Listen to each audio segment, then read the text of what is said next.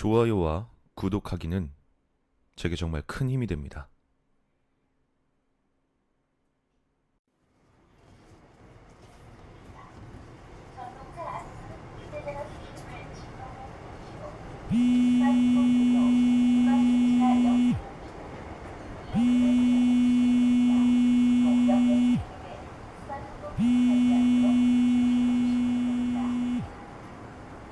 여느 때와 같이 출근을 하고 있던 어느 날 휴대폰이 울렸다.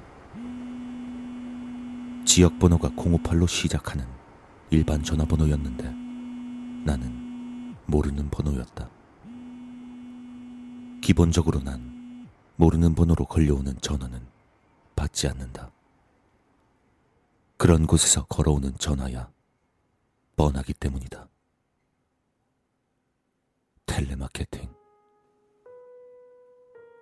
게다가 이런 일반 번호로 걸려오는 전화라면 거의 100%라고 봐도 무방하다. 그리고 요즘은 신종 사기 수법도 포함이 될 것이다. 어디에서 내 개인 정보가 샜는지 한때 세일즈 전화가 너무 많이 걸려왔었다. 그래서 더 유난스럽게 전화를 안 받는 것일 수도 있다.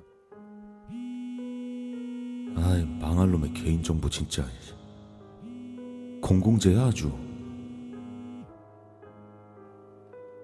여튼 이 전화도 그런 것이라고 생각하고 그냥 무시해버렸다. 그런데 이날을 시작으로 매일 같은 시각에 휴대폰이 울렸다.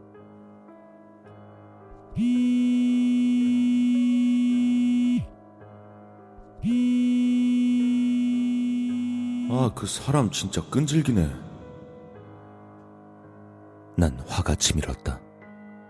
그러나 전화를 받기만 해도 소위 전화를 받아주는 고객으로 등록되어 버려 다른 세일즈 업체에서 전화를 더 많이 걸어온다는 얘기를 어디선가 들었던 기억이 났다. 그랬기에 나도 나름 끈기 있게 무시했다. 그런데 이 전화가 일주일, 이주일이 넘도록 계속 걸려오는 것이다. 같은 시간, 같은 번호. 그런데 하루는 음성 메시지가 녹음되어 있었다. 이 끈질긴 세일즈맨이 음성 메시지까지 남겨가며 전화 세일즈를 하는 모양이다. 매일같이 이렇게 끈질기게 나에게 팔려고 하는 게 무엇인지 궁금해서 나는 녹음된 음성 메시지를 들어보았다.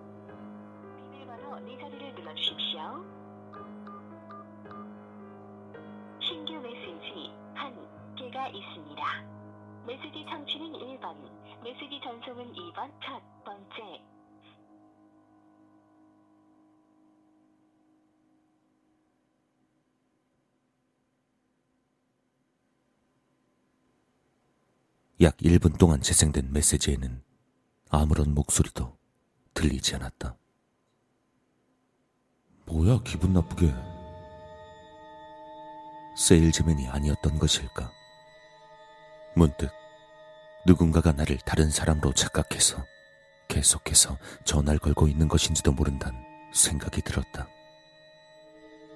어떤 사정이 있지 않았을까라는 생각에 이번엔 내가 전화를 걸어 잘못된 번호라고 알려주기로 마음먹고 다이얼을 눌렀다.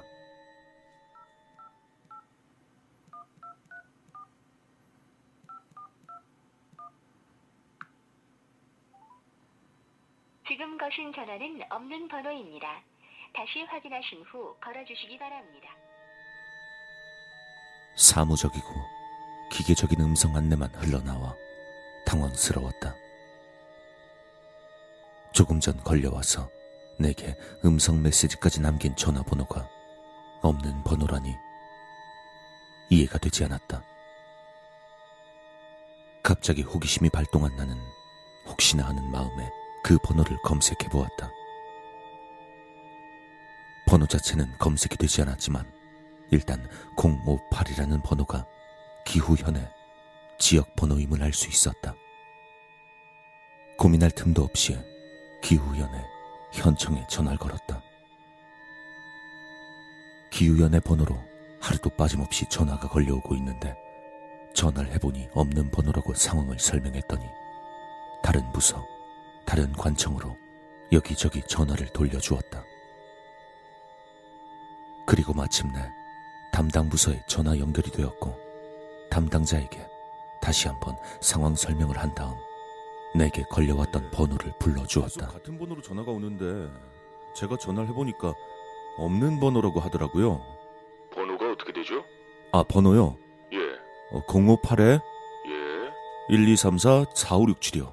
잠시만요. 예예. 기다려달라는 말과 함께 관공서 특유의 익숙한 멜로디의 전화 대기 음악이 흘러나왔다.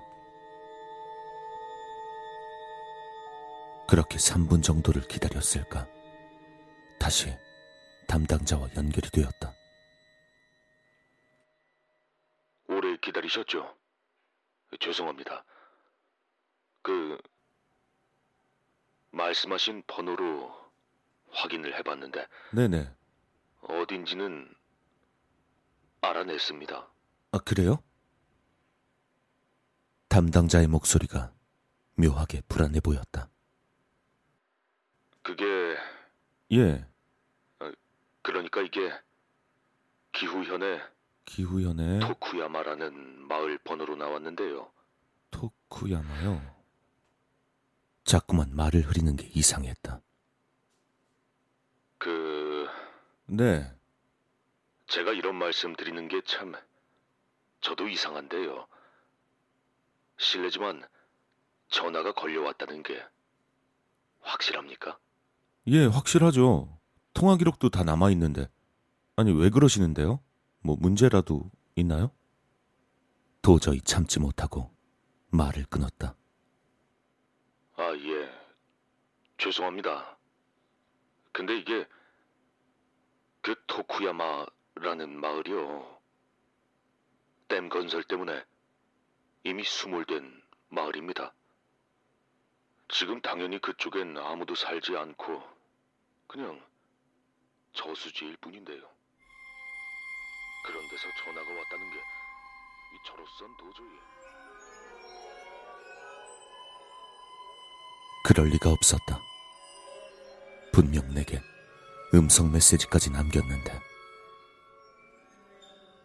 도무지 이해가 잘 되지 않아 인터넷에 토쿠야마 마을을 검색하니 1985년도에 댐 건설 계획으로 폐촌화되었고 08년엔 댐 완공과 함께 완전히 수몰됐다고 적혀 있었다.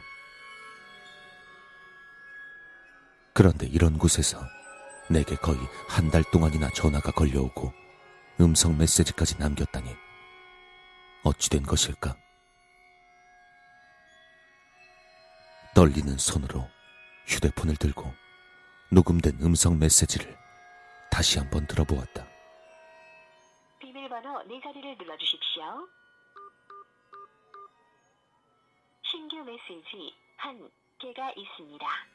메시지 청취는 1번, 메시지 전송은 2번 첫 번째. 분명히 아무 소리도 들리지 않았던 메시지에서 극도로 조심스럽게 귀를 기울여야만 간신히 들을 수 있을 정도의 아주 작은 잡음이 섞여 있음을 알았다. 휴대폰 볼륨을 최대로 올려서 다시 들어보았다.